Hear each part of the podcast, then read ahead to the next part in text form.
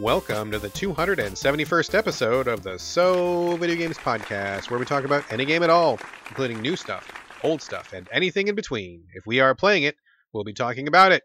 Today we are recording on February 9th, 2022.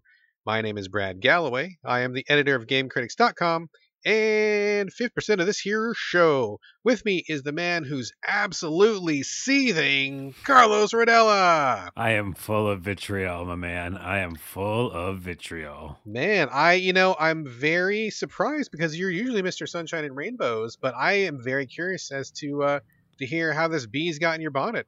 There's more than one bee. There's many bees. A whole hive? A hive, as it were. Hive and a half. We're going to call this episode the Angry Cast, because there's just a lot of things I'm angry about. All right, fair enough. Well, if you're burning, I say let's just get right to it. No sense wasting any time. As folks know, you and I share a virtual living space, a giant house divided down the middle with a strip of duct tape. On my side, I've got exactly one thing. On your side, seems like a lot, and it's maybe on fire. What's going on, dude? Exactly. I have burning boxes on my side. You were like the epitome of that like dumpster fire gif that goes around all the time. Yes, like yes. Well, before I get into the video game stuff, this box is just like literally at my feet, and it's burning, and it's like burning some of my shoes as well. It's like I'm partially on fire from this one. I'm so mad. Shoes are expensive, dude. Don't ruin your shoes. Get it out. I know. It's not video game related, but I'll just mention it really quickly to get out of the way, and then I'll kick at the box that's burning to the side.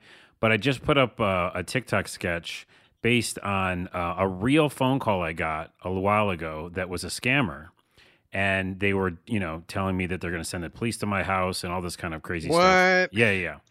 And it did freak me out originally because, you hear that from anybody and people have bills. You don't know what's going on. And they even mentioned my insurance or like old stuff, that was actually real.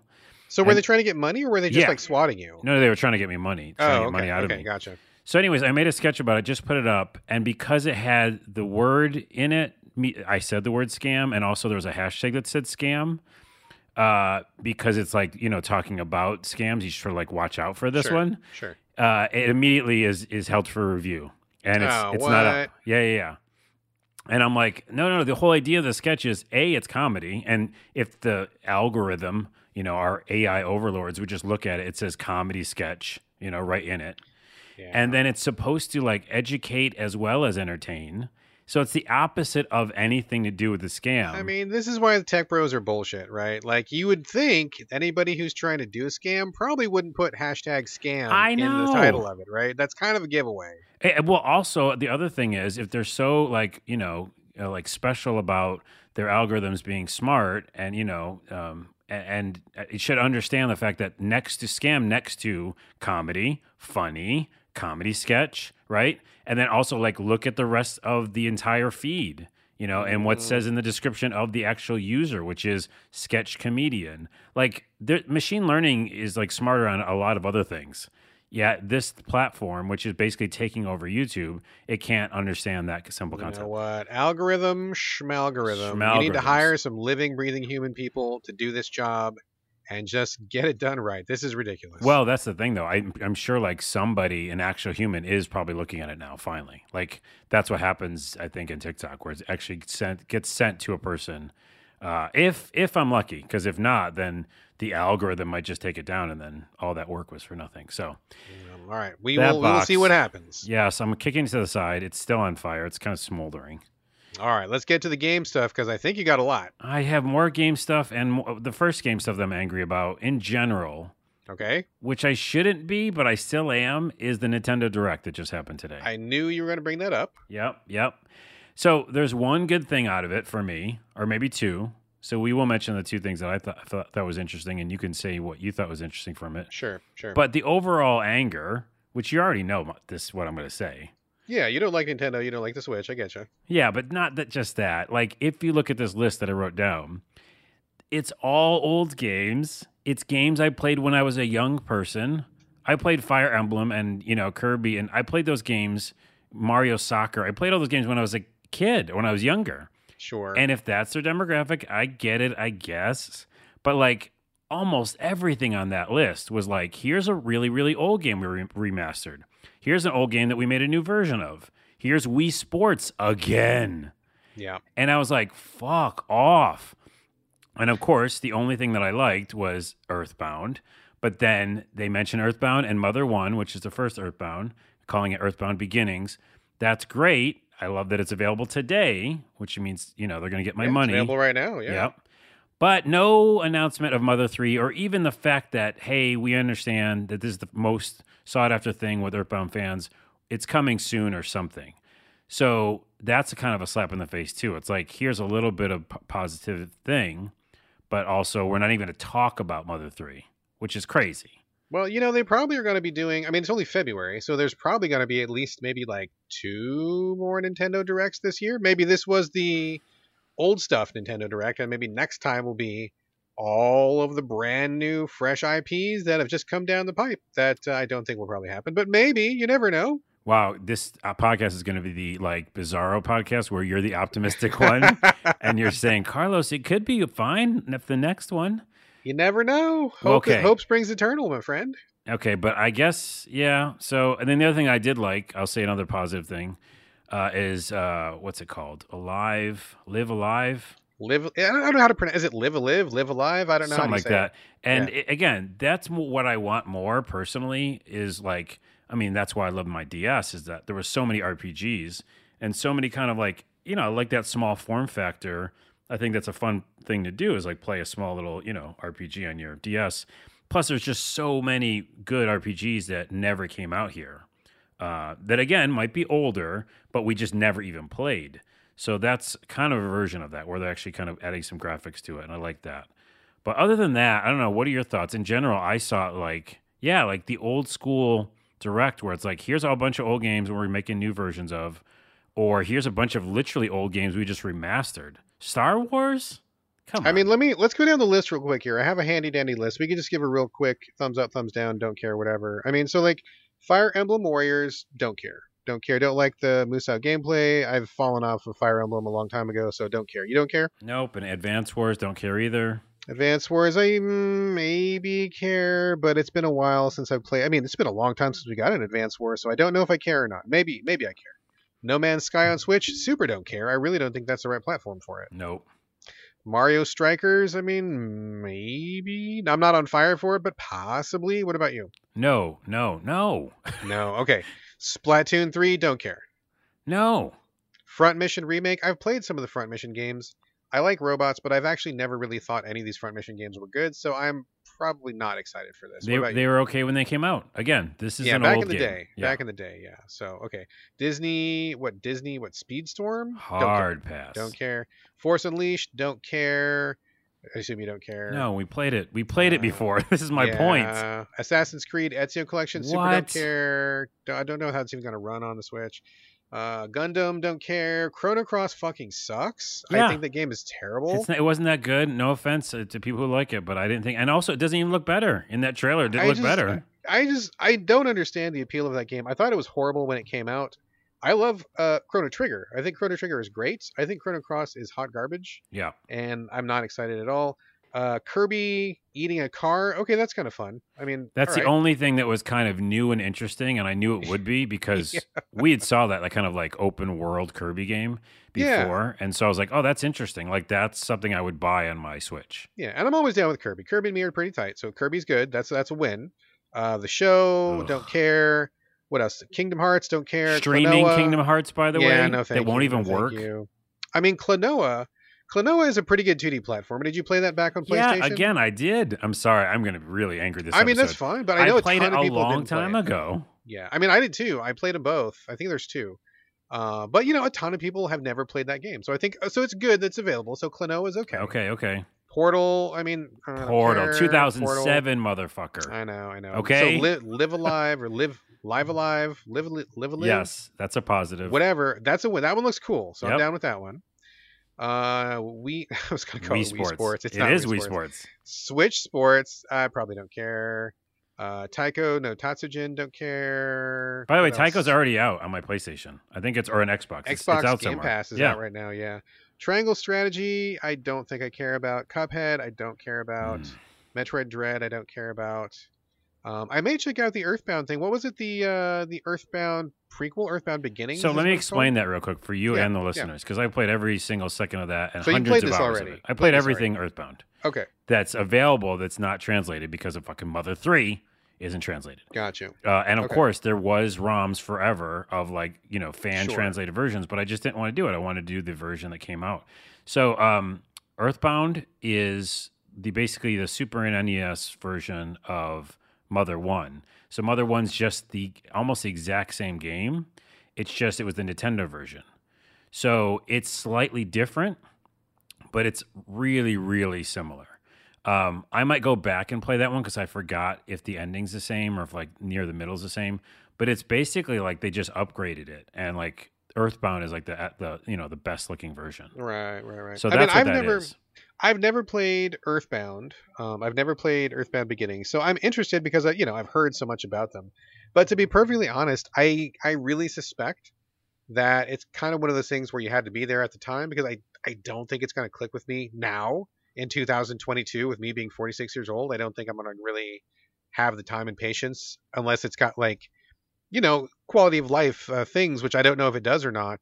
Probably not, I'm guessing. So I'm going to check it out, but I feel like I'm probably not going to care when I play it. So we'll see. Mario Kart 8, don't care. Xenoblade Chronicles 3, don't care. Do you care about that? Xenoblade Chronicles? I've already played it. But 3, isn't that a new one? Oh, is it a new one? If it's a new one, I did play. I don't know which one I played. Well, I mean, if it's on the Switch Direct, I'm guessing it's something that's already out. Yeah, I mean, you played the last one on Switch, probably. Yes, I didn't care for that. It seemed like a big waste of time to me, so I'm not excited about this. I think that is that it. I think that's it. That's all they announced. I think that's the whole rundown of what came out. Mario Kart, a new Mario Kart. Yeah, I said the Mario Kart stuff. So for me, it's like maybe like 2 games I'm kind of excited about, and the rest I really don't care about. Yeah. Well, then we're very similar boat. I just have a more angry stance. You're just angrier than I am. Yeah, but I equally don't care.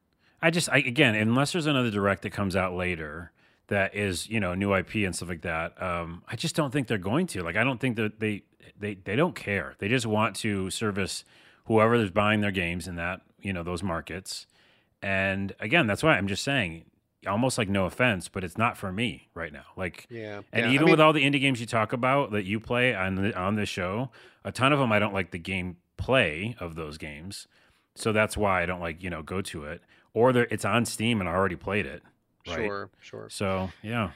I don't object to these games being available, but yeah, I mean, I'm not one who wants to go back and revisit the past, and a lot of these games are just not up my alley to begin with. So I'm looking forward to maybe the next Direct to see if they got anything fresher, anything newer. But I mean, failing that, I guess I'll just keep playing my indie games on the Switch, because that's been keeping me quite busy. But yeah, in terms of like new IPs and Nintendo bringing something fresh, like I don't care about the Pokemon. Pokemon came out recently. I don't care about that, and all these RPGs, I don't care. So we'll see. We'll see how it goes. I like Earthbound and Earthbound New Beginnings, them giving it a new name, and I'll play through it. You know what I mean? Like I'll download those immediately, probably tonight.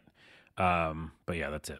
So, okay, I'll leave my Nintendo hate. Sorry, everybody who loves Nintendo. I just moving on. They're literally not on my radar anymore right now. The other kind of frustrating things, there's a bunch more, but Team 17, who we talked about, I think last week.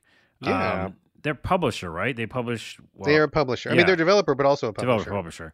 But they develop/published Worms, I guess. They do. That's their big claim to fame, sure. So then they released a Worms NFT. Yep, they were going to. They were going to, and then they got backlash, and they were like, never mind, we're going to cancel it. Yep.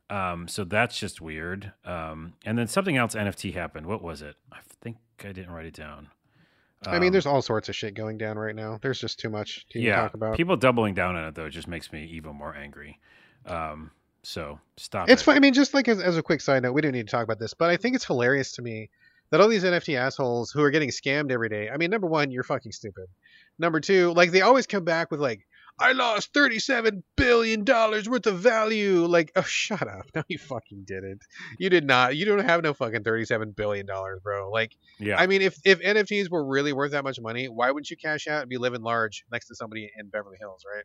What you're doing is you've got these fucking stupid links that you're trying to con people out of. You didn't have no $37 billion stolen. Get the fuck out of here. That's so ridiculous. All that money is just like, imaginary money. It's a bunch of people adding zeros to each other's hot links and swapping them back and forth. That's all it is. There's nothing real going on there. It's ridiculous. Well, I will say this because I just learned about a scam. Again, #scam. Oh, wait. Our podcast might get held for review. Scam. Yeah. Someone actually, you know, real, as in like money coming out of a bank, kind of did a scam with NFTs and stuff like that and a bunch of other stuff. That was, you know, billions of real dollars. So sure. It's not just all imaginary money. It's like real money at the same time, which is even worse, you know? Right. No, I mean, yeah, there are people definitely losing money, like losing real money. But when these people are like, you know, somebody gets, you know, rug pulled or somebody steals something or somebody gets ganked or whatever, they're always like, it was like $19 trillion of value. Okay. Right. I guarantee you it was not. Sorry, but I'm just saying my last but to that is there are people making like weird money and they shouldn't be. They are making actual weird money. Sure, you know what I mean? Sure.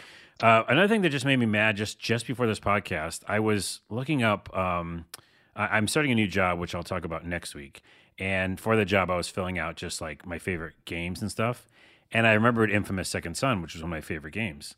Yeah. And so I used that for, you know, I was putting it in my like website profile. And did your boss call you in? He's like, we got to talk about this. We got to talk about this favorite game. Yeah. No, it's online. I don't know. I just put it in today. But it was Infamous Second Son, right? And I love that game. And I love the fact that the character is half Native. And we're talking about, you know, not much representation for Native Americans and me being Native American. So as I'm doing that, for some reason, I unfortunately or fortunately remembered that Troy motherfucking Baker did the voice to that character. He was the main character's voice? Yes, and I knew that when I played it. And for some reason, I oversaw, like, just like looked past it. Sure. Yeah. But also, they had the audacity to use his likeness as the character's face. Did they really? I didn't realize they did that. Yes, they did. It's almost like I'm really like also upset about the whole Joe Rogan and Chappelle stuff that's going on. I'm just like kind of filled with this. But you're going to give yourself PTSD from the Second Son stuff now. Well, I know, but check this out. So I went back. It's almost like I bring Joe Rogan up because like people are bringing up his old episodes. I'm like, I already knew about this, but now I'm angry all over again. Right. And like I'm like livid at this point. Like I'm already mad at him anyhow, general, because he's like the main character in fucking Dying Light, you know? And I have to hear him all the time, and I'm just over the same character, actor, voice, you know? But you're talking about Troy Baker, not Joe Rogan. Yes, not Joe Rogan. He's not in Dying Light 2. I do not remember him in Dying Light. Do I need to go back and check that? I don't think so. That would do great SEO for this podcast if we put that Joe Rogan in Dying Light 2. Jesus. Anywho, the point is I'm mad again about it because not only did they not use half Native, and by the way, I should check to see if he's half Native. I don't think he is. I think he's like Norwegian or something. He's native to somewhere, but maybe not where you think. Right. And also use his face. I think there's like something real fucked up about that. So like, I feel like if I tweeted that fact that people supposedly already know, I think it would cause a problem. Like I feel like you'd reignite a firestorm. I would, and I might do it. I'm just so mad. Just do it. Okay, I might do it. Don't put my name on the tweets, though. Just do that you. That's a you thing. I don't need that hate coming my way. Oh, I don't think it would be. It's not hate. It's more just like, this is an actual fact. Like, discuss, you know what I mean? Well, you know, it's funny because, like, I tweeted about the Dave Chappelle thing. I don't know if you're going to bring it up or not, but the Dave Chappelle thing. Yeah. And within minutes, I had to, like, bust out the block button. I was blocking fools left and right. Like, yeah. Whole lot of people coming to his defense who I guarantee you in any other circumstance probably wouldn't defend Dave Chappelle for anything.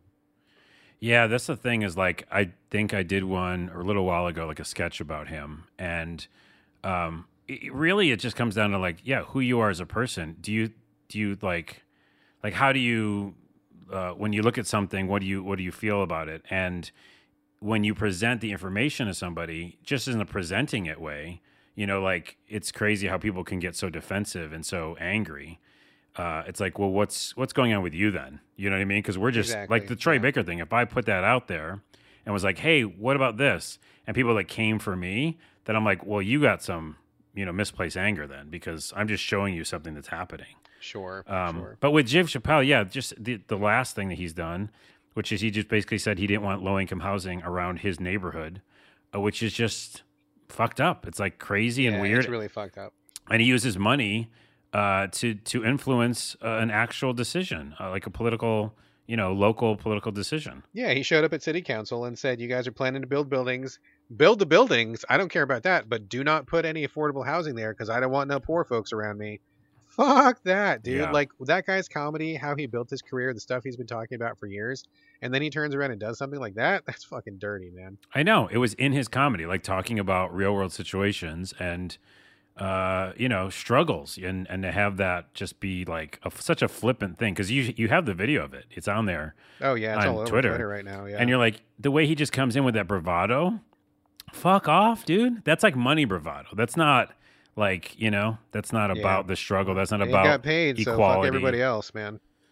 Anyways, and we won't talk about Joe Rogan because he's already been talked about enough. Fuck that guy. Fuck that guy. Okay, a couple of things that aren't vitriol, and then we'll look at your box. That one small, tiny little box, over there. Yes. Shovel Knight is coming out with a new game that looks really cool. The Shovel Knight, I'm sorry, Shovel Knight developers. The Shovel Knight team, yeah. Was it Yacht Club Games? Is that right? Mina... the Hollower, or Mina the Hollower. Yeah. It looks like Zelda, and it looks really cool and really good, like old school music. You know, okay, so like that game looks cool. I have literally nothing against Yacht Club. I think they make great games. And in fact, if I was going to play any game like that, I would want to play their game. Just I want to be clear. Right. But like, I'm seeing so many emails about people who are making like Game Boy style games. And I'm like, fuck, why? Like those games, like we're moved on from that, right? Like that's old technology, and not that this is an exact copy of that, but that's reminiscent of what like all these games coming out. I'm seeing so many indie games who are like Game Boy Color, original Game Boy, like all these things, and I'm like, fuck, dude, I don't want to play any of these. Like, let's update our shit, let's get better tech, come on. And we talk about this on the show, and I think you've said those exact words before, and I get it, because I generally am not like first in line to be like, hey, I want to play a Game Boy game, because again, like the Nintendo Direct, I've played those games when I was growing up. But the difference is, I think, well, one, we know the pedigree of their, you know, development team. And then also, I like the character could jump. Like all those old school games, you normally couldn't do that kind of thing. What? It's hilarious that we're talking about like, yeah, but you could jump, bro. You could jump, bro. I know it sounds bad when I'm saying it, or it sounds like it's not a big deal. But it's like, if you can mix some modern isms into an old school game... Right. Which, you know, there wasn't jumping in Zelda, right? Right. Like old school Zelda, like 1. Right. And I would trust Yacht Club. I would trust them because they proved it with Shovel Knight, right? They proved it. I get their pedigree. I'm on board, all right? Like, I don't have any beef with them, but like there's so many others that I get emails about, that I get links to, that people want me to cover Game Critics, where I'm like, this literally could have just been a Game Boy game. Yeah. Why in the world would you want me to look at this right now? Like, I just don't understand. I just bring it up because it is newsworthy, and I was like, I don't hate this, and I do like them, so I might look at it. Yes. And to be clear, again, I love Yacht Club. I will probably play this, but you know what I'm saying. I know what you're saying. And last one I have is the fact that finally, I know a lot of teasers came out, but the full-on, actually almost too long, trailer came out today for Atomic Heart. And I've been waiting for that game for a very long time. I don't think you care. I am trying to remember. So, you talk about it. I'm going to look it up real quick. I probably have just forgotten about it. Yeah, go ahead and look up the developer name. Because it's a Russian. It's a Russian. It's Russian, Eastern. I believe. And it's basically a first-person game, like a Dying Light, like a Cyberpunk. You end up on a place, or like a BioShock, and you end up on a place where they're working on robots, and all the robots basically, instead of being friendly, almost like Fallout as well, they are like attacking you, and there's all this kind of robot chaos. Yes. The trailer shows off more of your abilities, which you have a lot of like kind of cosmic abilities. You have guns, you have melee, and it just looks incredible. It always has to me, and I'm really excited about it. So that's a positive. Cool. I mean, that's good. I don't know a lot about it. I mean, I remembered seeing the trailer. I knew it was from like Eastern Europe somewhere. And I just, you know, didn't really like explore or dig into it, but you know, I'm open to it. It looks kind of neat. The screenshots look great. I'll watch the trailer later. So could be cool. Dude, be very cool. Eastern Europe might be just my thing now. You know what I mean? Like Techland, Dying Light. We have, Cyberpunk as well, obviously. I mean, Poland specifically. Yeah. And Poland is happening. Elix. Yeah. I forgot where they are, but they're over there somewhere. Yeah, for sure. Which, by the way, Elix is next month, bro. Is it really? Next month. Oh, my goodness. I get my first paycheck on my new job like at the end of the month, and that's the first thing I'm buying. that's great. I love ELEX, and I know you love ELEX. We both love ELEX. I'm very much looking forward to it as well. So. Yeah.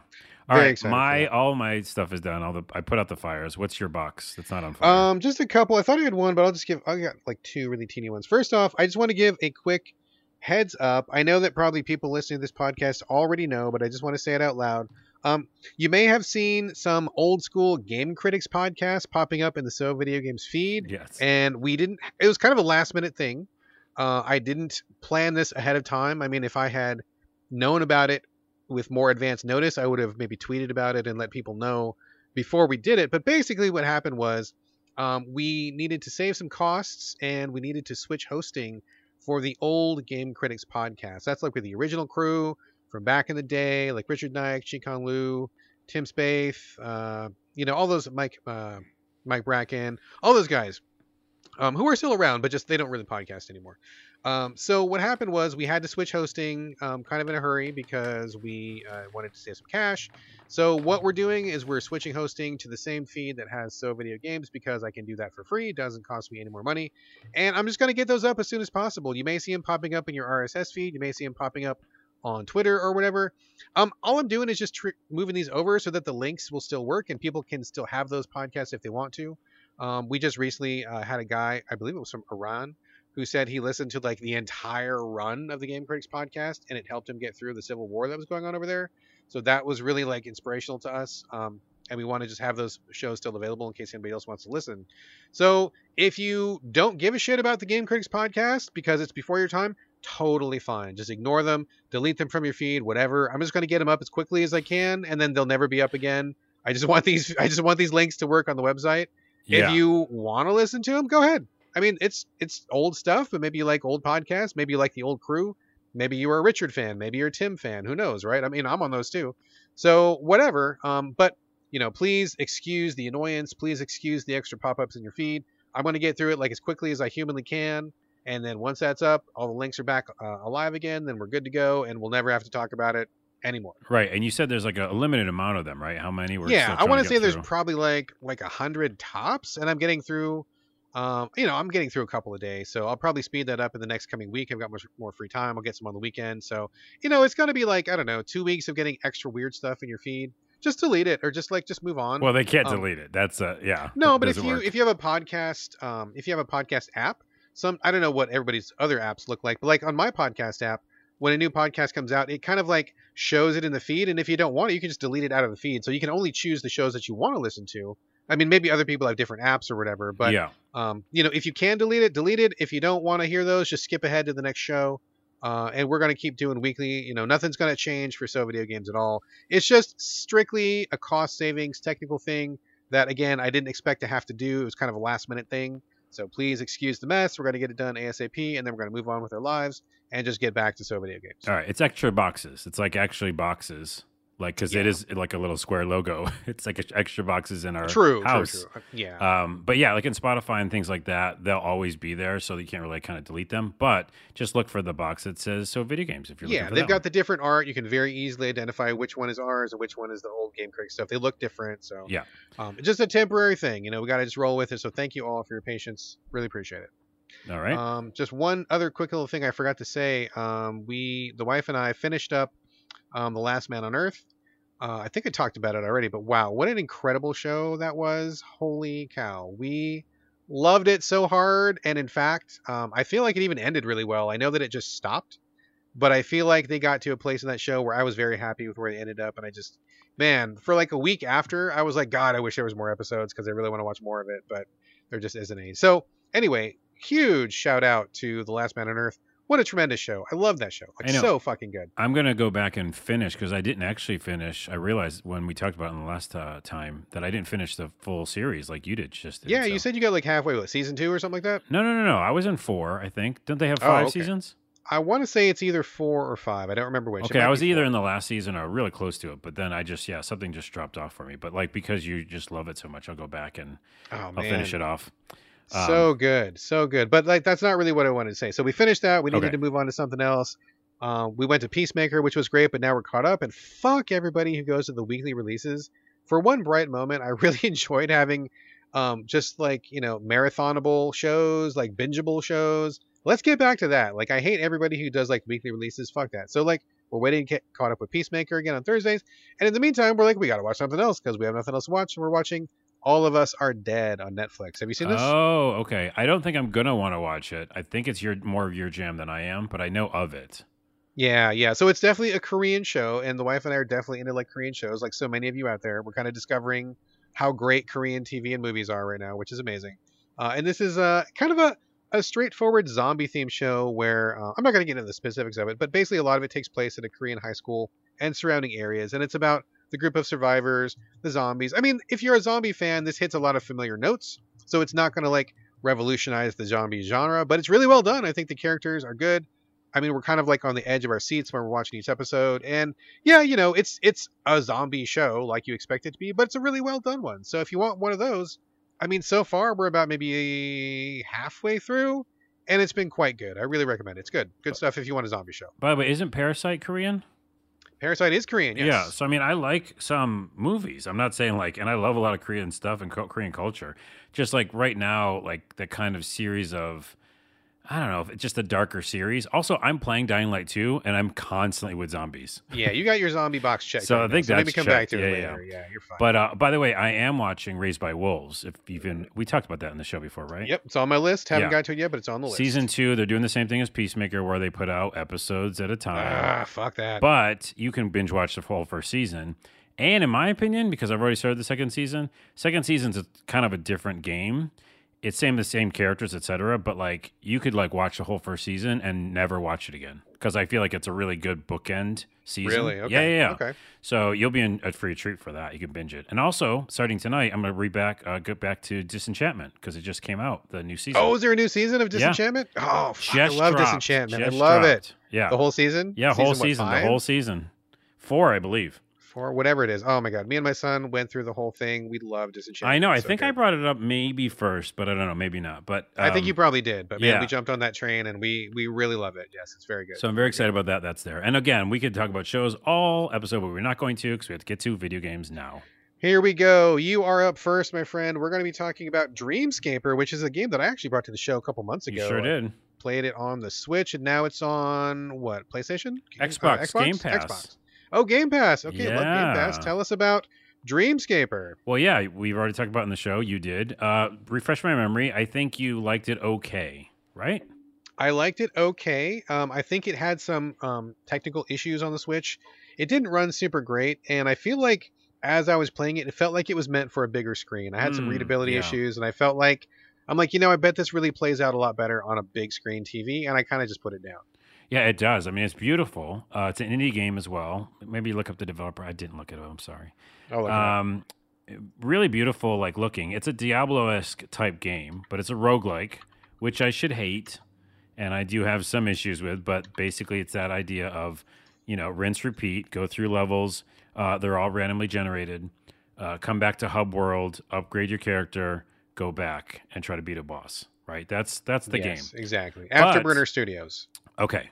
And it might be their first game, I think. It is their first game, yes. So indie studio, whatever, you play as a woman who basically, it does a very short intro, which she's having a nightmare and she kind of wakes up from it. You learn that she moved to a different town. Now she's in a different town and she can do very few things in her town that she lives in, which is you control the character, you can walk around, you can go to different locations on a map to do basically different upgradable moments. Like one's a bar, but the bar is actually about upgrading your character in some way. You can go to a different area and you can kind of write down things in your notebook, but that's just like crafting essentially and working on different skills for yourself. So the map is pretty much just like a series of hub worlds, right? Exactly. Yeah. And then you go to sleep and that's the only other thing you can do, which by the way, I thought was kind of funny. Your character's like, I could either write in my notebook or go back to bed. Like, I guess I'll go back to bed again. I'm like, man, her life is just sleeping. She gets a lot of rest. She is well rested. But not really because all of her dreams are nightmares because she's fighting monsters. And you go into the dream world and then you are, again, it's procedurally generated little boxes, Zelda-esque, right? Little boxes where you go from one screen to the next screen. And in each screen, you're fighting monsters and you're also getting upgrades and you're, you know, getting resources and there's going to be a boss at the end. And then, of course, there's like little shops. Anything like a roguelike you would normally see. Yeah, very, very standard stuff. Yeah. It's very standard. The one thing that is not standard, which I don't, you tell me because you're Mr. Roguelike. I would love to see this in more of them, but you can always look at the map at any time and you can go to any room you've been to. It's not super standard, but a lot of games do that, especially the more modern ones realize that walking through old rooms is stupid and pointless. It's so stupid, especially... You're seeing it more often. Okay, because some of the old rooms, like in other games I've played, had monsters in them. So you're like, you could die on your way back, you know? This one is great. Well, yeah, you can just warp to wherever you want, you know, where you've been already. You know, you have bombs, you have a lot of different abilities, you have ranged attack, you have melee. I like the melee. You know, me and dodging, I love the dodge. It's a good dodge.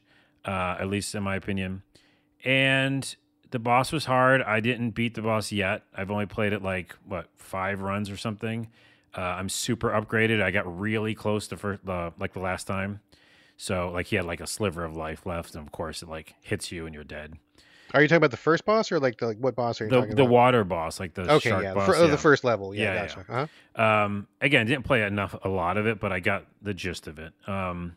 So yeah, I like a lot of parts of it. I like the combat. I think I'll be able to beat the boss the next run. So it'll be interesting to see how they ramp it up if they put a lot of walls in my way, you know, where I have to keep doing a run for 15 times or something. So that's when I usually nope out of those games. By the way, I don't like the fact that she doesn't have a face. Yeah, the art style to me kind of put me off a little bit. I feel like you said, that she doesn't have a face, and a lot of the art is kind of just weirdly non-specific, and I mean, to me it doesn't work very well. Maybe they were going for a motif. It kind of feels like they were saving on the difficulty of doing the art. That part didn't work for me so well. I wish there was a little bit more detail in the art. Yeah, I think it was a design choice, because again, it wouldn't take much to do a face on that character, because they already did like model the clothes and everything. So I don't know what that choice was. I didn't necessarily like it, because again, you're supposed to be following this character and like her journey, and if you can't see the face, it's a really expressive thing. But you do unlock memories, which is interesting, so that's a different part of this that's, you know, not maybe as standard, where you're always unlocking memories about this character's past, which is nice. But yeah, I got a little bored. And I don't know, I guess I'll have to ask you, but like, do you think the difficulty ramps up at some point? I mean, it's been a while since I played it, and I played it on the Switch. So, I mean, I feel like the difficulty got up, but it wasn't difficulty like so crazy. It kind of just felt like, okay, I just need to grind a little bit more. Right. And then I'll be fine to get through this. So I would be interested in coming back to it. Like I said, I did want to see it on a bigger screen. Now that it's on Game Pass, I'll definitely check it out. I had a kind of trouble connecting to the story, so that didn't really catch me too much. But again, with roguelikes, you know, story's not usually the thing. But in terms of the gameplay, it's been a while since I played it, but I do remember feeling like I needed to grind more than I kind of wanted to. So I don't know if they've done any balancing since then, or, you know, maybe my feeling will be different now. But I'll probably go back and give it another shot. I think it was heading in the right direction for sure, and it wasn't a bad one. Right. But these days, you know, if I'm going to get into a roguelike and go the distance, it's got to be like pretty perfect. Yeah. So I'll go back and see again. Maybe the bigger screen will make a difference for me. And I think, remembering what you said last time about it now, that it's better, right? And I think, again, I didn't play it the first time, but just based on what you said. And also on the big screen TV, it looks much better, I think. And also, if I beat this next boss, if I go one more run and beat the boss like I think I'm going to, because I've upgraded myself enough, and I understand the pattern of the boss now, then yeah, I think I might keep playing it, just because it's not, they don't do anything wrong, you know. I don't think there's no giant missteps. Yeah, there's like the combat works and is fun, which is great. So there's nothing that messed up there, and also different things that you can upgrade. Actually, I think it changed my dodge. So like my dodge actually changed based on what I had, like, you know, my loadout. Yeah, you can get different weapons, and the weapons will change some of your behaviors, like your attacking, of course. But also, I believe that you can have different, I feel like, types of like teleporting or something, or there's something you can change. Yeah, movement is different. My movement was changed, which I don't think I've seen that much, but I like that because I was doing these really cool dodges with whatever I had equipped. And the other thing I will say I like about it is, okay, one more positive, one more negative. The positive is it has this thing where it's called lucid dream powers, and you can hit like LB and RB together, and all of a sudden everything stops basically, or super slow-mo. and you can just go around and kick people's ass. What I like about that is because lucid dreams themselves, like, are you being awake in your dream. And I don't know if we've talked about it in this podcast, but they're incredible. We have talked about it. Oh, we have, yeah. And they're just incredible experiences. They're like being in virtual reality in your dream. So that's cool that it's a fun ability. But the con is that I just wish they would have done more with dreams. You know, like just the concept of you're in this dream world. Like, and maybe they do later on, but like maybe you can like create things because, you know, you're in control. Right? You like create things because now you're in this like lucid state, but it was more just like a video gamey thing. You know? Yeah. Yeah, for sure. So anywho. Cool. I'll go back and check it out. And you know, I feel like it's been at least 6 months since I played it last time, if not longer. So I would have to imagine that it's been tweaked and balanced. Oh, that's your magic number. Remember, you always say 6 months. Yep. Anything is always better 6 months later. So I'll definitely come back to it and give it a whirl. So I thought it was pretty good last time. Okay. So we'll like a good 7 in my mind right now, you know? Okay. That's a pretty good place to land. There you go. All right, next game coming up is a very unusual one that comes with an unusual story attached to it. So to give you a little bit of backstory, a couple years ago, there was a game called Jettomero. It came out on the Xbox. Did you ever play this? You ever hear of it? A little indie game. I'm writing it down. I'm looking it up. Jettomero? How do you spell that? Jettomero. Jettomero. And it was about a giant red robot who flew through space, and I believe he was trying to like regain his memories or something. And he would land on these planets, and he was so big that it seemed like he was just like walking around the planet with his footsteps. You know, like in Mario Galaxy or something. Mario would land on the planet, and the planet would be circling to like walk around the surface of it. You know, so that was like the basic premise. I'm not going to get into it here. My full review is up at Game Critics, and I believe that AJ Small also reviewed it as well. AJ loved it. He really loved it, and to me, I really did not love it. I gave it a pretty harsh review, and I just, you know. It's a cute visual design. I think the idea of this robot stumbling around the universe is pretty cool.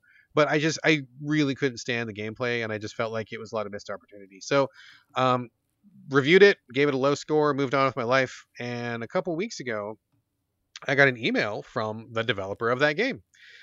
His name is Gabriel Koenig, and he emailed me a very lovely, very personal, very polite email that basically said, hey, you know, I never forgot that you didn't like my game. Oh, and no.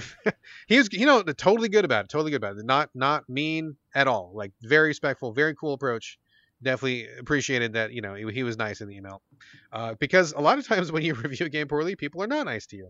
But he was like, you know, hey, I remember you didn't like Jettomero, and I felt like, I let you down with that game, and I really wanted to, you know, make something new and run it by you and see what you thought. And I'm like, wow, okay, that's pretty amazing. I mean, number one, you know, it's hard to make a game. It's hard making anything, right? Like when I wrote a book, I've written 2 books actually. And when I would get mail from people who didn't like my book, it's devastating, man. Like you put your heart and soul into something, you spend hours and hours, months and making something come to life. And then people just like, you know, just completely don't like it for whatever reason, justified or not. Like it always gets to you, right? So I totally feel for that, but it's a balancing act, right? Because I can't be an effective game critic if I constantly think about, if I say something bad, then someone's going to feel bad. So I can't ever say anything bad. I got to only say good things because I don't want to hurt feelings. Like you might as well just not even be a critic at all, because that's just not how it works. Right. So whenever I review a game, I don't ever take any kind of personal consideration. I'm looking at the work. I'm looking at the material. I've never met Gabriel. Don't know anything about him. He's never met me. Nothing personal whatsoever. Right. I just didn't like his first game based on the merits of the game. Anyway. So he sent me a code for his brand new game, which is not out yet. It's called Tux and Fanny. I'm sure it's on PC. I'd be shocked if it wasn't. I'm probably going to be on the Switch. I'm playing it on the Xbox right now. And I mean, more than anything else, I just want to say I totally appreciate the difficulty and the game making process. I really appreciated that Gabriel emailed me in such a polite, friendly way, especially after I was so harsh on his game. And I really was. And I just, you know, it kind of got to me. It's like one of those moments when you bump into somebody. I mean, you know, as a critic who's been working for like 20 plus years, you meet people where like you reviewed their game and they loved it and they were happy to see you. And there's been many times when I meet somebody when they're like, oh, you're that bastard. I remember you, you fucking asshole. That's happened to me many times. That's always a very uncomfortable conversation. I'll be like on the floor at PAX and somebody like, are you Brad Galloway? I'd be like, yeah. They're like, yeah, fuck you. Yeah. Okay. It happens. It's happened. You get tomatoes at your head. Basically. There he is. Tomato him. I mean, almost never a literal tomato, but I bet if they had one in their hand at the time, they would have pelted me with something. Weird. I get cupcakes. I'm sorry, but I get. They're like, "Are you Carlos Rodella? You said so many positive things on the podcast, and not the mean cast, not the angry cast, Anyway, so I just wanted to note that I'm sure that Gabriel is a very nice person, and I respect the game making process, and I just was really kind of touched that he remembered me after all this time and wanted to get back in touch and run his new game by me. So send me a code for Tux and Fanny. I've been playing on the Xbox X, and I was gonna say this is a big moment now. I know, you know, and so again, without making it personal and without without trying to hurt anybody's feelings, I honestly really don't like it, and I'm really disappointed because I really wanted to come to this podcast and say, you know what, this game kicks ass. I love it. Redemption story. But truth be told, I actually don't like it very much at all. And I'm very sorry that I don't like it. I feel bad for not liking it, but I honestly don't like it. It is a 2D point and click adventure style game with really basic graphics. We're talking like one step above Atari 2600 graphics, like really like characters made out of like 15 pixels and limited animation. But sorry, I'm going to add my thoughts alongside your negative thoughts, because just to even it out. Please. Yes, help me out. For one thing, I love everything I'm looking at right now on the homepage of it. And I will download it tonight and play it, and we'll get an opposing thought later. But it's not just one style of graphics. It's multiple styles of graphics. So there's one that looks claymation later on. They changed the art style to like a hand-drawn style. So it starts, I think, pixely, but then it changes. I believe you. Okay. But I have not gotten that far. Okay, well, I'm looking at pictures of it, so that's all. I mean, I went into this knowing nothing about it, right? I didn't read up on it or anything. I just took the code and started playing. So, all I've seen so far is the really basic, like, Atari-style graphics, which are fine. I mean, I'm not, like, you know, I'm not a graphics whore. I'm not super against those kind of graphics or anything. But it's a very basic presentation. And what I've seen so far, again, very early, but I kind of noped out because I didn't like it. Apologies.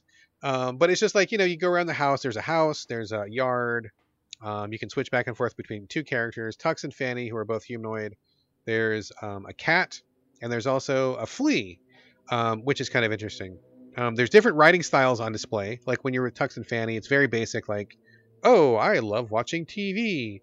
And then when you switch to the flea, it's like, oh, we're starving out here in the wasteland, and I've got to get to my lord. And, you know, like the tonal switch is pretty interesting and quizzical. But like the basic gameplay of what I've seen so far is basically walk around the house, collect a bunch of items, you know, figure out what item goes with what, and just kind of like progress in very basic adventure style. So I suspected this might have been like a Frog Fraction situation, but I just kind of got stuck in it, and I was honestly just like not interested enough to keep going with it, because the gameplay, you know, I'm not a big adventure gamer to begin with. And the writing, the stuff that I encountered just wasn't really like funny. It wasn't really engaging me on the level that I suspect maybe like Gabriel was hoping I would be engaged at. So, I mean, if you're telling me that the art style switches up and there's all sorts of other stuff, I definitely felt like there's got to be more to it than this, right? Yeah. And I knew that, you know, Frog Fractions starts out as one thing, turns into something completely different, takes you on this wild journey. Pretty cool. But I just didn't get through the opening section because it felt like really boring and tedious, and I was kind of like wanted to just get on with it, right? Get to the good part.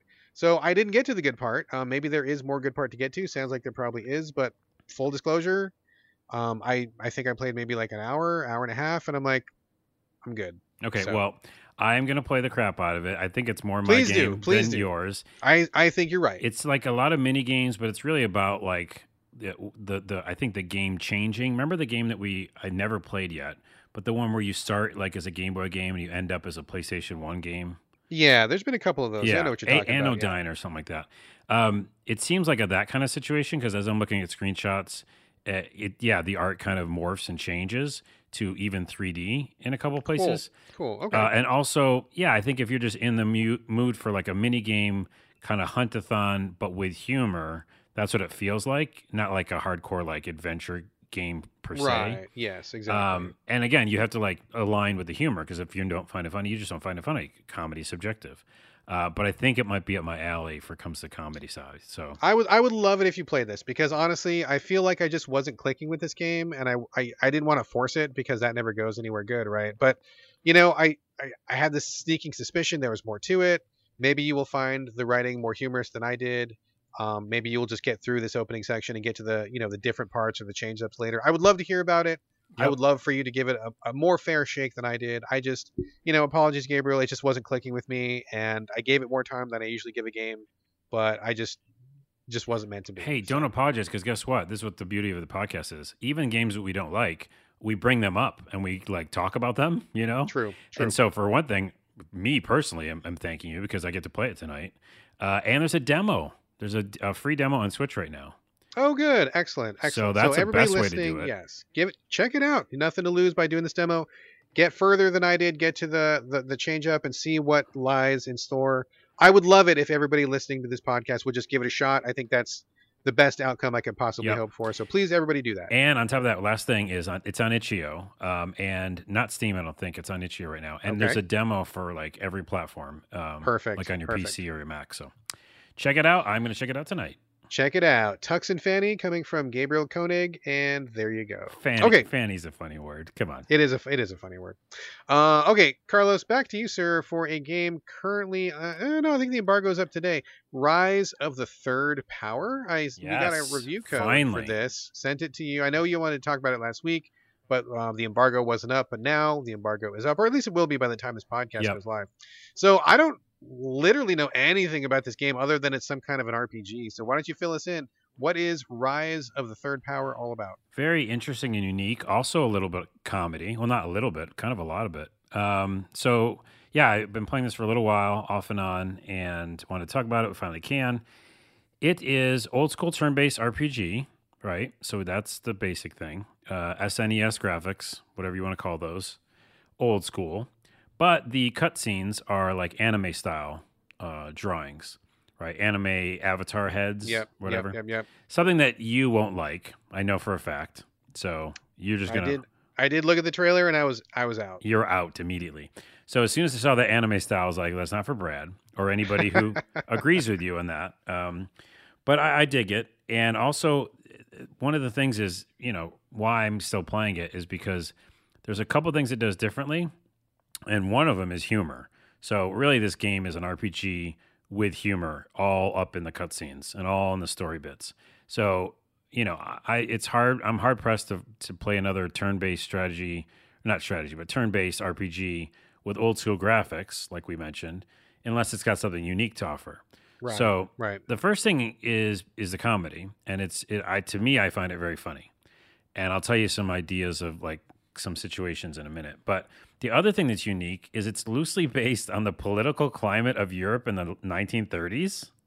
Oh, of course. I mean, what else would it be? Right. You know, because it's an RPG and it's funny. So it's a really weird mix to be like a comedy RPG, but then also that. So it does actually like switch back and forth between like some serious moments and then like comedy. So I've not really played an RPG like that.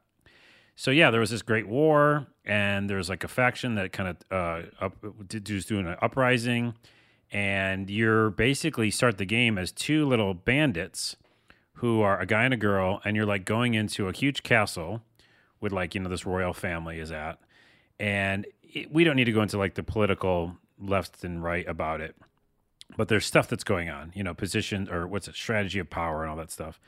But you just start as like a guy who's drinking too much. And he's got his booze with him, and the girl, and she's like a rogue, and you're going in to capture a princess. And I always love a game where you start in as not just like the good guy, you know. Okay. It's like you don't know if you're good or not because you're capturing a princess. That seems like bad, but they're really funny and they're charming, and they say they're doing it for a good reason, probably due to the war or something. And so the whole beginning of the game is you infiltrating this castle, having battles with like the guards, if you know, getting into that kind of thing, learning the system of the fighting, but then also learning about this world. And then at some point, after you finally find the princess, before you get to her, you control the princess. So then it kind of like reveals itself that you're going to play kind of like Octopath Traveler, like eight or different people or 10 different people. Gotcha. Yeah, okay. Which sometimes I'm not down with, but because this is more of a comedy story-driven thing, I like it because, like, the princess is not your typical princess. I think of my buddy Robbie's game that, you know, Dragon Audit. Yes, which we remember about, Dragon Audit. Yes, where like there's a lot of non-traditional things that happen in that game. The princess like doesn't want to be a princess, and she's like, "Why are you making me get up? You know, I'm angry." And so I like that, and so it's just really fun because then you get to meet probably more characters that you'll control and upgrade and stuff like that that are have a kind of funny flair to them. And you aren't your typical thing. The other thing that's interesting is the combat system. They do a bunch of unique things. There's obviously like regular attacks and stuff and, you know, skills. But they do interesting things like combos. So the first combo is the guy can pick up the rogue lady and like throw her. Okay. And then she like jumps and does like a crazy move. So I'm like that. I haven't seen a lot of combo moves in, you know, those kind of games as much. And they're funny. And then also, like, the girl rogue character didn't like frogs, and there's a lot of frogs in the beginning of the game. So any frog that hits her, like, does double damage just because she really doesn't like them.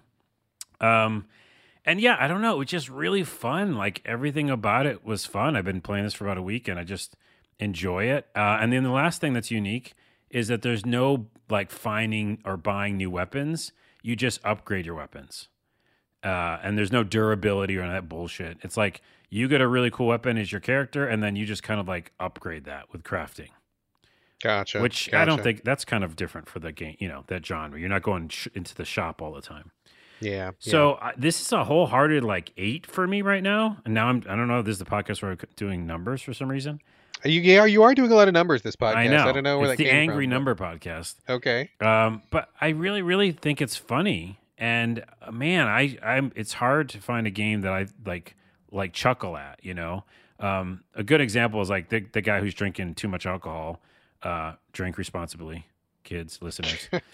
But like, you know, he's like, I need to drink more to concentrate, and she's like, I don't think that's the right solution. We're like about to do something really important, like capture a princess. She's like, no, it helps me, you know. So that kind of humor. Not for you. I mean, that sounds like a cry for help to me. I'm sure he's got issues. Okay. I really, really like this game, and I'm so like happy that we got a code. But I probably would have bought it. So it comes out on February 10th, which is a day from now, from this recording. It's like tomorrow. Yeah, exactly. So I think everybody should check it out. I think it's only on Steam right now, but I'm sure it's coming to other platforms. I really like it. It's called Rise of the Third Power. Excellent. Well, I'm glad that one was a solid win. I didn't know anything about it other than the one trailer that it bounced off of, but what you're describing sounds pretty fun, so I'm glad that you were clicking with it. Yeah, it's a weird juxtaposition is what I like to say. Comedy and some drama about kind of a 1930s Europe. That's pretty wild. Yeah, it's really weird. History lesson 2 on top of it all. It really is. All right, excellent. Sounds like a win. Let me talk about Scrapknot, which I am playing on the Switch, but I believe it's also on every platform, I'm pretty sure. PC for sure, but I'm not sure about the rest. But Switch, definitely. This is a top-down crafting/survival game with a kind of a steampunk kind of a aesthetic to it. You play as, I don't know, just like a guy. Like, there's not a lot of story so far. You're just like a guy. You wake up in your airship that's crashed. You need to go out and just like start living your life, you know, because your ship crashed and that's what you're doing. So the area around you is like low oxygen for some reason, a lot of pollution or something. So at first, for the first few minutes, you're kind of like running on this top-down map looking for, you know, some crafting materials or resources or stuff. You eventually turn on an air filter and then you can breathe a little bit easier. But you've got like an air filter, you've got life, you've also got hunger. Meters to manage. There are several difficulties to the game where you can have like really aggressive difficulty where you take a lot of damage and get hungry really fast and people will attack you very aggressively, or you can dial it all the way back to where you get you know, very little hunger, very little attacks, you know, that kind of thing. So you can kind of customize the experience to yourself. Excuse me. So that's the basic premise. I wasn't really sure what to expect out of it, but I was like, you know, I want something to noodle around with on my Switch, maybe play it a little bit at night. So I jump into it, and the graphics are pretty solid. You know, like there's a pretty rich world to check out, and you're collecting things, walking around. You know, I mean, the crafting, you know, you pick up metal, wood, stone, whatever, and the recipes are all right there. It's all pretty well and good.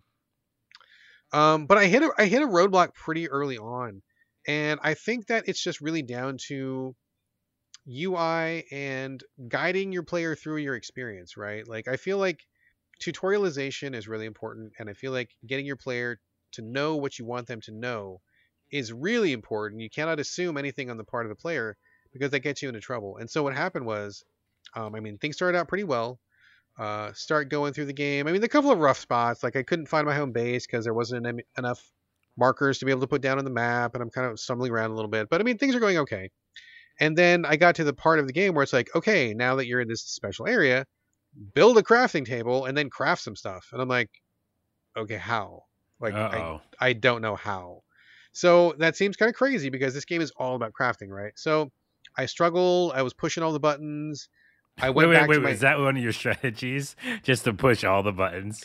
I mean, I was hoping that something would happen, right? I was like, okay, there's like, maybe there's a button that I'm just not pushing. Right. Maybe there, you know, like, I'm like, is something going to happen? I have like no fucking clue. So I just got stuck. I mean, it was like I hadn't even cleared the tutorial yet, right? So I'm like, okay, this is dumb. I got to be able to figure this out. This is stupid. So I went back to like the other characters that I met, and none of them were doing anything. I went back to my home base. I'm like, do I need to craft a crafting table at my original crafting table and then bring it back with me? Like, is that how this works? No, that's not how it works. And I like, do I not have the right resources? Where's the recipe? I don't know what's going on. I can't figure this out. Couldn't figure it out. Got fucking stuck, and I got really frustrated because I was like in the 15, 20 minutes into the game, not even done with the tutorial, and I got stuck. So I'm like, okay, I'm going to put this down for a minute. I'm going to like walk around the block, just cool off for a second, come back. And I'm like, I'm just going to start over. Cause I'm like, I feel like I must've missed something. Right. So I just wipe my game, start over from the very beginning. And I just go through it again. And sure enough, there was one very brief pop-up where it's like, click the right stick to bring up your crafting menu, but only in a specific place. Oh. So I missed that thing. Cause it was a very, innocuous pop-up, right? Like it was there among other information, and it wasn't one of those pop-ups that's like, this pop-up will stay here until you do it so that we're sure you know how to do it. It was like, you read it and then you dismiss the window so you can get back to the game, but there was other things that you had to read and other things that you were taking in. I must have just like straight up forgot that it said click right stick, because that was like the one button that I didn't push, right? I pushed every other button on the controller and nothing happened. So once I figured that out, I was like, oh, okay, well, you know, I wish that they had left that pop-up up. I wish that if 30 seconds had gone by and I hadn't done it, that another pop-up would have come up to say, hey, just a reminder, it's click the right stick, because maybe you don't use that button for every game, because you fucking don't, you know? I mean, like, stuff like that really kind of shows, like, the level of polish and craftsmanship that goes into a really smooth game that wants to welcome its players in. I mean, this is obviously a small-budget game, kind of an indie game. And I generally like what they're doing. It's unfortunate that I hit that rough spot because it kind of put me off. So I put it down, deleted my save again. And I'm like, you know what? I'm going to just come back to it like in a week. Going to get a fresh start. Now that I know what I'm supposed to do, I really want to give it a fair shake. So, wrong foot forward, but we're going to try again, and I'll come back to the podcast at some point, and I'll brief us again to see how it's going. Yeah. That's the bane of your existence, is tutorial or not knowing what to do from the beginning. And a game with that many systems, come on. Yeah. It just seems like, I wish anybody listening to this, I wish that people would hire me to be like a game consultant, right? Because I can tell you really quickly where your trouble spots are in a game, because I hit them all the time. Oh yeah. I can tell you when systems don't make sense, when you're assuming that I know something that I don't know, when your tutorial doesn't really flow the way it should. Like, I'm really great at doing these things because I get stuck in games all the fucking time. I'm always that guy who finds the edge case, right? Or like the glitch that wasn't supposed to happen, or, oh, we assumed you'd go to A first, but you went to B first and that fucked up our flow, or so, you know, I'm that guy, right? So if anybody listening wants to hire me for that, I guarantee you I will do a kick-ass job. I think you will too. Yeah. And by the way, did you ever try the game that I played? I was playing for a while, the crafting survival one. Aground? No. The one I just mentioned. Oh my gosh, I'm mind blanking it. With the Y, it's got the Y in the name of it. I do not know what you're talking about. Where you can break everything. Remember, you can break everything. Oh, dismantle. Dismantle with a Y. No, yeah. I bought it, and I want to wrap up a couple things first. I'm still in the middle of Nobody Saves the World, and I'm still in the middle of Warhammer Battlegrounds, or not Warhammer? Is that right? Battle Sector. Excuse me, Battle Sector.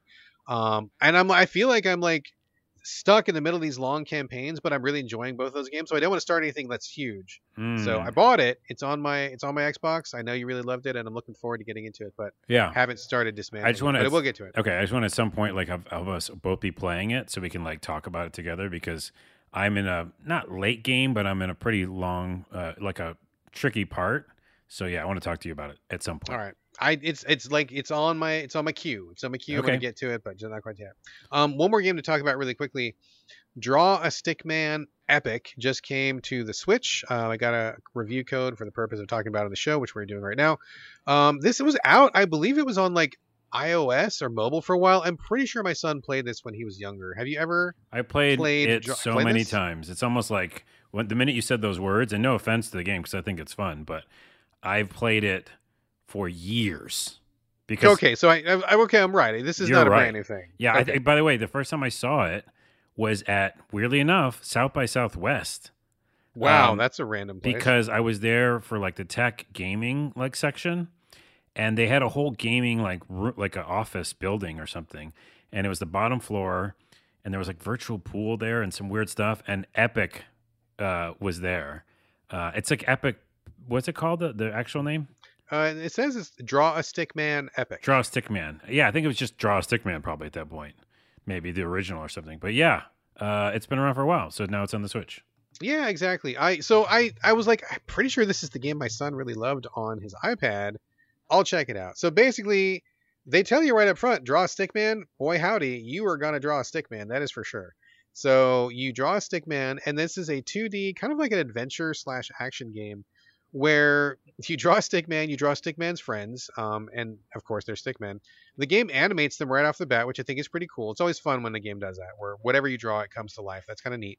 And then as you get through the game, it'll present you with these really small stages where it's like, oh, in this stage, we want you to draw fire, so we've given you a red pencil. And so anything that you need to burn, like anything that's blocking your way, like maybe there's a rock that has some dynamite on it, or maybe there's like a bush or something that you need to get through, you use your pencil, which is now colored red, and you draw like a fire, and then when you push the button, it becomes fire and sets the whole thing on fire, and then you move through the game like that, you know, drawing different things to get you through different aspects of the adventure. It's really neat because the drawing just kind of adds to it. I mean, we went through a phase in the PlayStation 1 and a little bit of PlayStation 2 where there were like a whole series of games that were wanting you to draw things and create things.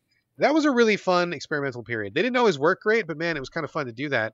So reclaiming some of that creativity and adventure is really neat. I just started it this morning, so I'm not like super far, but it is really a hoot so far, and I'm really looking forward to seeing what other things I'm going to be doing besides Stickman and Fire. So far, thumbs up. So for far, sure. You like it. By the way, it reminds me of Scribblenauts, which I like. Remember Scribblenauts? Yes, I do. Yeah, I don't like it, but I know you don't like it. Yeah, that makes sense. That's on par for Brad. I do like it because again, it's about randomness and weirdness, and I like anything like that. But also, drawstickman.com is the website. It's still around. And if you go there, you can actually play it on your fucking browser. Oh, really? That would be a perfect place because you got the mouse, too. Yeah, the mouse. I just did it while we were here. Like, I was listening to it. You're already, like, on level 3. No. I just, like, did the first thing to make sure it worked. And, yeah, it's still working. And so you can do, like, adventures on the web browser. But then there's also, it says Draw Stickman Epic 3 is the maybe one you're playing. It says it's available now. I don't know, maybe. I mean, all I remember was Epic. It could be Epic 3. Well, you know what? You might be getting the other one, and Epic 3 might be the one that's out on iOS and Steam. Very possible. Yeah. Very possible. So the point is, they're a healthy company because they're still rolling. So, yeah. It's fun. It's just, it's really silly and fun, and, they're very light. The levels are bite-sized, and you just kind of, just breeze your way through it and kind of draw stuff. It's kind of goofy fun. I like it. It's super goofy fun. And like you said, there was a time period where, remember, like, there was a time period also for... Monster Rancher, one of those games where they use CDs for like data. Oh yeah, Monster Rancher for sure. Yeah. And so like there was a time where people were like, "Hey, we can draw," and then whatever you draw, we animate it, and then there are games about it. But like you just like give me two treats tonight because I'm like going to go back into this world because it is really fun. Yeah, it's a good time. It's a good time. So I definitely like it so far. I'm gonna keep playing Draw Stickman Epic, playing it on the Switch right now, and I mean it seems like it's probably on every other platform and definitely on PC and mobile for sure. Yep. So. All right, Draw Stickman Epic. Moving on. Oh, so let's come back to Dying Light, Carlos. Dying Light 2. We talked about it a little bit, but at that time last week, you had only been playing it for like a day or so. I assume you're probably way deeper in it now. I mean, I don't know if you finished it or not, but I'm guessing you probably have put in hella time on the campaign. Yeah. I am very interested to hear your continuing thoughts on Dying Light 2 Stay Human. What is it now that you've had like a week to put into it? Well, I am probably like 3 missions away from the ending. Okay. Because so I've been like in this world. Yeah. The overall, because I'm doing numbers tonight, it's like a 9, right? So like I really, really, really like the game. It's got glaring issues. It's got some serious issues that I don't like, and we'll talk about that probably to start because my vitriol has been gone. I started this episode with a rant. I need to bring back the angry. So here's an angry. You drained it, dude. You're drained. You're like back to your happy place. No, I'm not in happy place because watch. Here's an angry thing. Okay. So as you know, I said overall I like the game. I think I love the game now. I think last episode I said I like it. I must love it because I've just been nonstop playing it. Anytime I'm playing another game, I stop it. And I'm like, I could be playing Dying Light 2. What's wrong with me? That's a sign of a good game. It is. And also because even though the story's kind of all over the place, which is a little bit of a con, it's still a story-based open world game, and that's Carlos's jam. So, you know, anytime I get in a game like that, I want to know what the story end is, right? Like I need to know at some point. So I'm in that phase. I'll tell you a little bit more about the game in a second, but the main problem I have is, you know, one of the big things with Dying Light is it has verticality. Yes. Which is fun and bad. So the fun part is like, wow, I've never played a game where I'm so far up in a building and doing all these parkour moves, and it's really fun when I pull it off. But it's not fucking fun when you die for the 18th time because you missed one simple little ledge when you're like 18 stories up and you fall to your death. And what's also not fucking fun is when they don't give you any checkpoint. Oh, no. Are you kidding me, Techland? Are you really joking? Is this a comedy? And look at Carlos. Dark comedy. It's a darkest. Dark comedy that's only against the player. So fuck off with that. Like, fuck off all to hell. There was literally the tallest building in the world, in the Techland, you know, in the Dying Light world. Right? That one that, like a real one or a fictional one? In the fictional one, but I'm saying it's the tallest building, right? Gotcha. Uh-huh. That's one of the missions. So you're on the tallest building. So obviously if you miss any of these, you know, ledges and you fuck up, you probably are going to die. So on that tallest building, there's no checkpoint. And okay, so the only checkpoint is when you finally do it, which took me, I did it like 25 times and died all the time, and then I shut it off the game, came back to it, died like 10 more times, shut off the game, came back to it, and I did it. Once I did it, you got to the top of the building, okay? Mm-hmm. Got to the top of the building, you're not done. You've got to go to the top of a satellite or what's it called? Not satellite. Antenna? Antenna dish. And it's a really crazy maze to get to the top of the thing, and you could fall off on any of those too. Now, there was a save point there. So as long as I didn't fall off the whole building and you just like landed, you know, somewhere on the top of the building and died, then you'd be still at the top of the building. Let me ask you a question real quick, because I was hearing people praising the, I don't know, you got like a glider or something? Like, is that there to save you if you fall off, or is the glider a factor in this or not really? There's two things. There's problems with a glider. So there should be no stamina use for a glider, but when you're using a glider, you can run out of stamina. Using a glider, you're holding your hands onto it. So you can literally like die from the glider because you run out of stamina. So no, the glider doesn't save you. You also have a grappling hook, which has saved me before in the past, but you can't really pull on it, and it just kind of like, it's a kind of shitty grappling hook. So that's actually like made me die a couple times instead of save me. So anyways, there's a lot of praise for the parkour. I think a lot of it's done well on the ground floor, right? And you're jumping around maybe to 1 or 2 floors up. But like the minute you get too high in these buildings, it's just too nerve-wracking. Like, I know for a fact they're going to do the stupid thing where the last mission is going to be some stupid, you know, one of these things. I mean, of course. And I'm going to rage quit. I'm going to rage quit near the end of the game, and I'm going to just cry.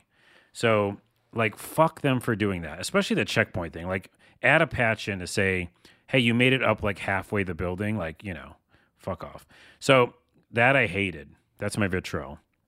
The other thing that I kind of don't like is that the decisions they kept like touting about, like, you make decisions and change the world. How many times have you and I heard that on this podcast? Very often, I will say. Well, most of the time it's not correct.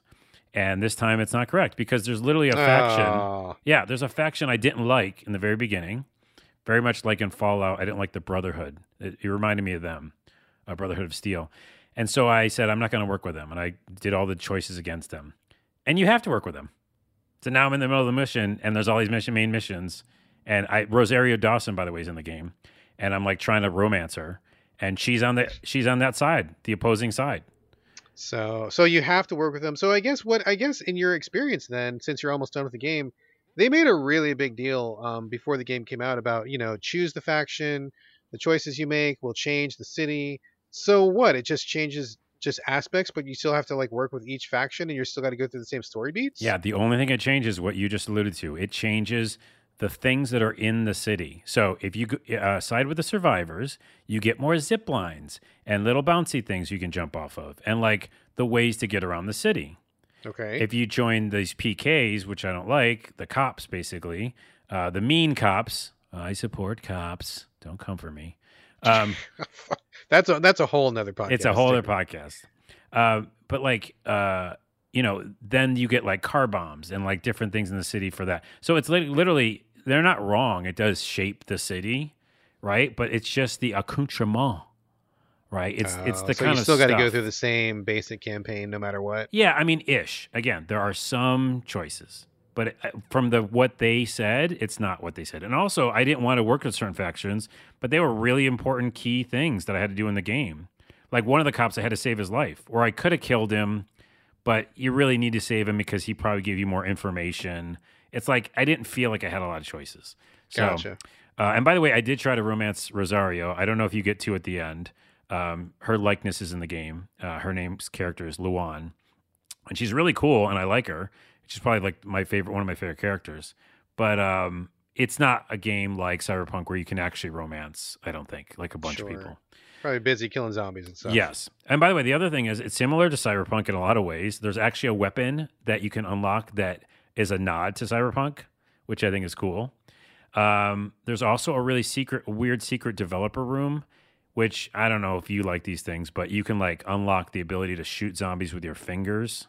I heard about that. Yeah. That Easter egg. Yeah, I wouldn't use it because it takes me out of the game. Right. And then here the way this is something we brought up last episode in that developer room, which is so hard to get to, and I'm not going to try it because it's going to just make me rage quit. But if you get to that developer room, you unlock a token that repairs your weapons. Oh, for real? Yeah, and we talked about it last episode, but you can't repair your weapons really unless you modify them, and so it's like weird that it hid it in a developer room.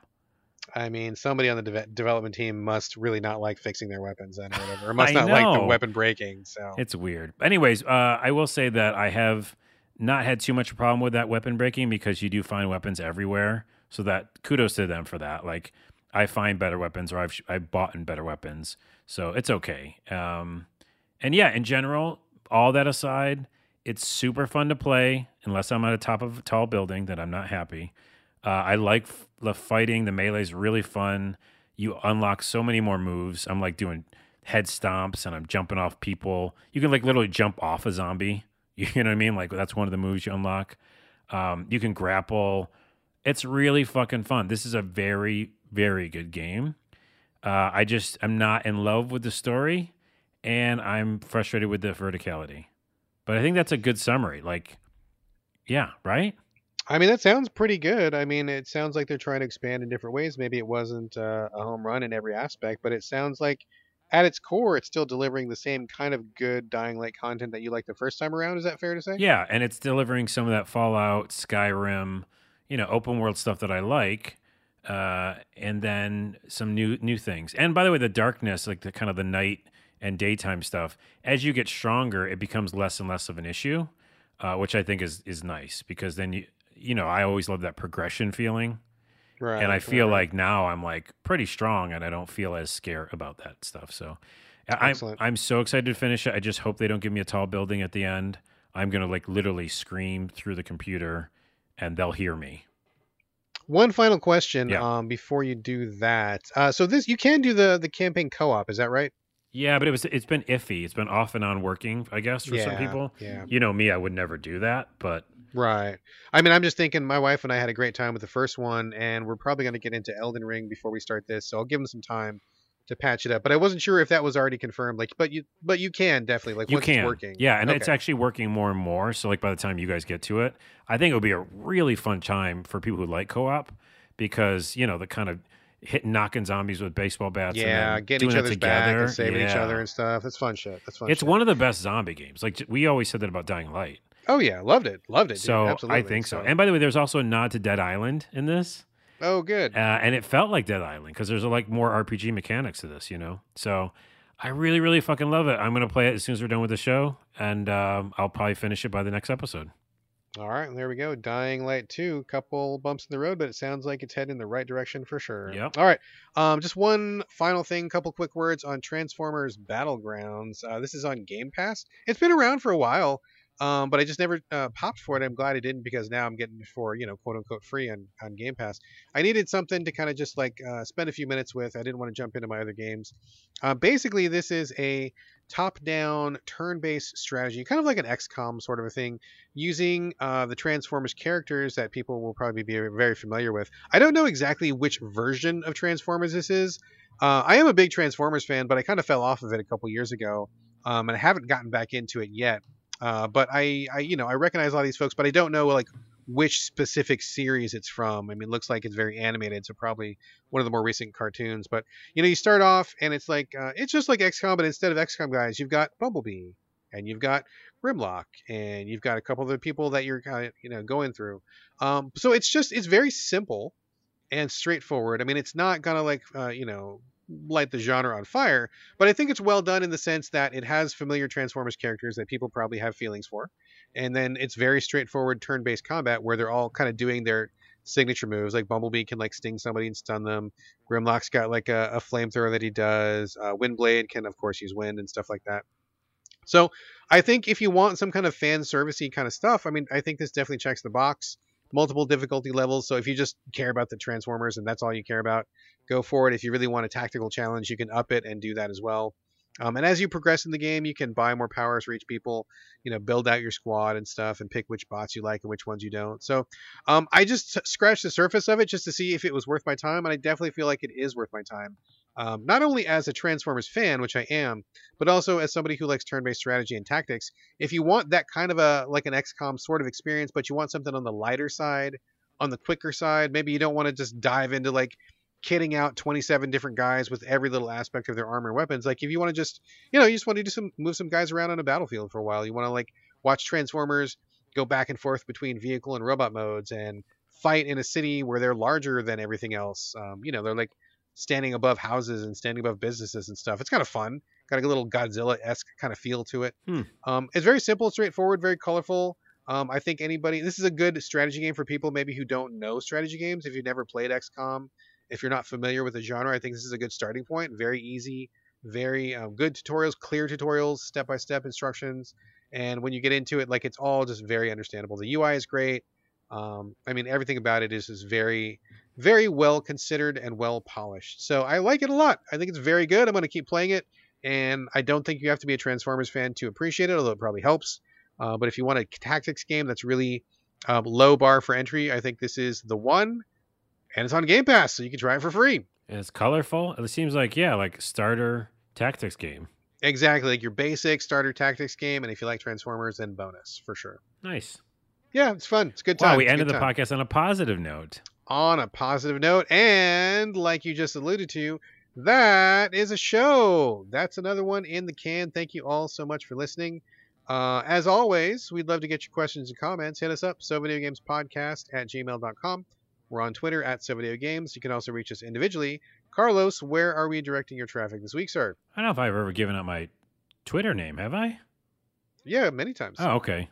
I get. We've done so many shows. I thought you were going to say your phone number, and I'm like, no, don't give me your phone number. No, I don't do that.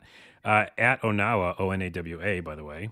And also @CarlosRodella on TikTok, where I'm currently waiting for my video to still be reviewed and processed. But it's still AI is going to refer it to another AI, and that's going to refer it to another AI, and that's going to go to an algorithm. Yes. So we'll see what happens. As for me, Twitter and Instagram, it's my name, BradGallaway, all A's, no O's. And that's going to do it for episode 271. Thank you all again for joining us here on the So Many Games podcast, and we will see you next week. But in the meantime, this is Bye from Brad. And bye, Miss American Pie. American Pie. I drove my Chevy to the levee, and the levee was dry, and that's all I remember. Good old boys were drinking whiskey and rye. Right, and then I said, this is going to be the day that I die. That's sad. It is sad, but that's not. That's real sad. It's not the day that we die, because it's the day we live. You just said it, though. You just said it. Oh, that was a song. Oh, that was a character. It was a song. Yeah. Is that what we were doing? Yeah. This is still the podcast, and now we should stop. Okay, bye.